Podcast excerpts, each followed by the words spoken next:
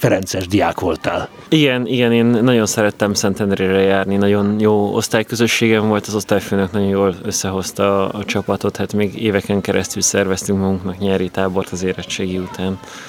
Miért pont oda mentél gimnáziumba? Óvodás voltam, amikor még Szentendrére költöztünk, és hogy adó, szóval magától értetődő volt számomra az, hogy én egy új iskolába akarok kerülni gimnáziumba, és hogy úgy, úgy Szentendrén ez úgy, úgy magától értetődő volt, hogy így ahogyan a barátok, megismerősök, akik nálam nagyobbak voltak, azok mind a Ferences felé orientálódtak. Több mint egy negyed évszázada Blankenstein György, a plébánosa Szentendrének, ő is Ferences öregdiák. Már az óvodában találkoztunk vele, ugye az óvodában ő is bejárta a, a gyerekek közé, és már, már akkor. Harmadikban kezdtem minisztrálni, nálunk ugye Szentendrén csak fiúk minisztrálhattunk, és ugye akkor is ott volt, bár ugye a káplán atya volt az, aki, aki inkább minisztránsokkal rengeteget táborozott, meg kísért minket, de hogy, hogy Györgyatyával is rengeteg pozitív emlék köt össze bennünket. A gimnazista éveid alatt erősödött meg az a, az elképzelés, hogy pap szeretnél lenni? Az én esetemben a, a hivatás történet az, az igazából egy, egy konkrét ima élményhez kötődik az, hogy én megkaptam azt, hogy akkor most induljak el a papi hivatás felé, de az, hogy, hogy ez így előkészüljön bennem, hogy, hogy ez, ez érjen, hogy amikor én megkapom a hívást az Istentől, akkor én, én ne azt tudjam mondani, na hát ezek közé, ezek közé szó se lehet róla, hanem hogy, hogy tényleg örülni tudjak ennek, a, ahhoz viszont nagyon sokat hozzájárult a Szentendrei közösség, az ottani káplánok, a, a, a György, a Regnumnak a, a közössége, a Ferencesben eltöltött évek, ugye ott Irén tanárnő, ő egy olyan matek tanár volt Szentendrén, egy olyan valaki volt, aki nagyon sok fiatalt összefogott abban, hogy Kárpátaljára jártunk ki gyerekeket táboroztatni, és hát az ő, ő keze alól, talán Milán atya fogalmazott így a temetésén, hogy az ő keze alól hivatások számában összemérhető az, hogy, hogy, hogy az ő keze alól hány pap meg szerzetes került ki, illetve hogy, hogy a Ferencesek keze alól hány. Hát csak az én évfolyamomban ugye ott volt, a, a, aki most már Jeromos testvér néven fut, de ugye Balázs Ákosként ismertem én meg évfolyamtársamként. Idén szentelték Ferences szerzetes. Igen, igen, igen. Akkor néhány éve szentelték a Lindmeier Mikit, ő, ő több évfolyammal járt fölöttem. Aztán az alattam levő évfolyamokból ott van az Eredics Gergő, szintén egy házmegyés, vagy a Tóth Peti, ő, ő szalézi szerzetes. Szóval sokan vannak, akik, akik még, még az ő, ő pártfogásából, vagy az ő alól indultak. És hogy lehet, hogy az, az én elindulásom ehhez a, az ima élményemhez kötődik nagyon, de hogy, hogy nagyon sokat hozzátett ahhoz, aki, aki vagyok. Az a millió, az, azok a közösség, amiből én jöttem, hogy én igen tudjak mondani erre a, a, a meghívásra.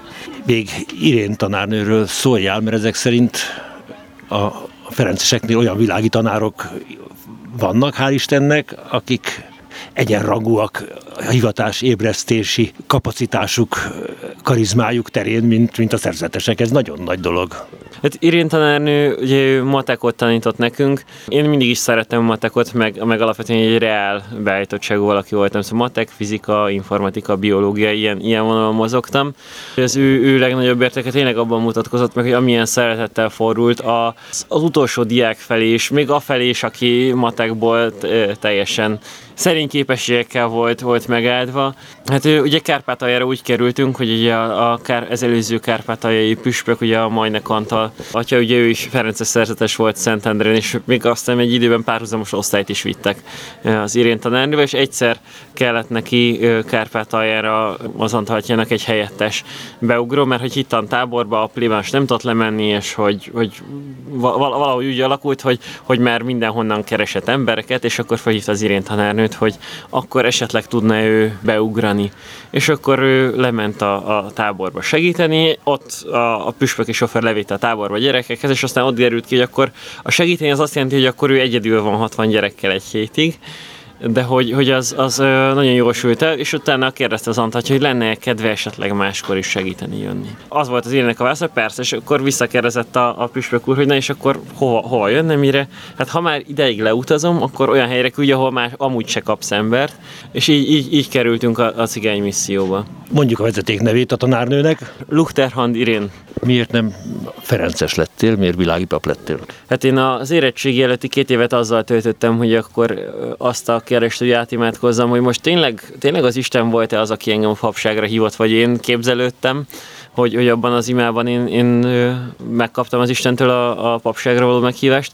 És a másik fontos kérdés az, az, az ez volt emellett, hogy most akkor egyházmegyés vagy szerzetes papság, és hogy akkor esetleg érettségi után egyből, vagy, vagy esetleg valami egyetem után. És hogy ezekre a kérdésekre nem volt olyan, olyan nagyon egyértelmű azonnali válasz, mint mondjuk az, hogy, hogy induljak el a papság irányába. De hogy mondjuk Például az egyik, ami ilyen sokat nyomott abban, hogy az egyházmegye felé induljak, az az, hogy ott volt számomra a Regnum, amire én azt mondtam, hogy, hogy ez az egy olyan közösség, amiben én, én szeretnék benne maradni, mihez én szeretnék hozzátenni majd papként is, és hogyha én elmegyek szerzetesnek, akkor ugye például, ha mondjuk Ferencesnek megyek, akkor az egy a Magyarországon bárhova helyezhetnek, mert mondjuk a Magyarország egy rendtartomány, szóval lehelyeznek Zalaegerszegre, akkor viszonylag nehéz a budapesti regnumban jelen lenni.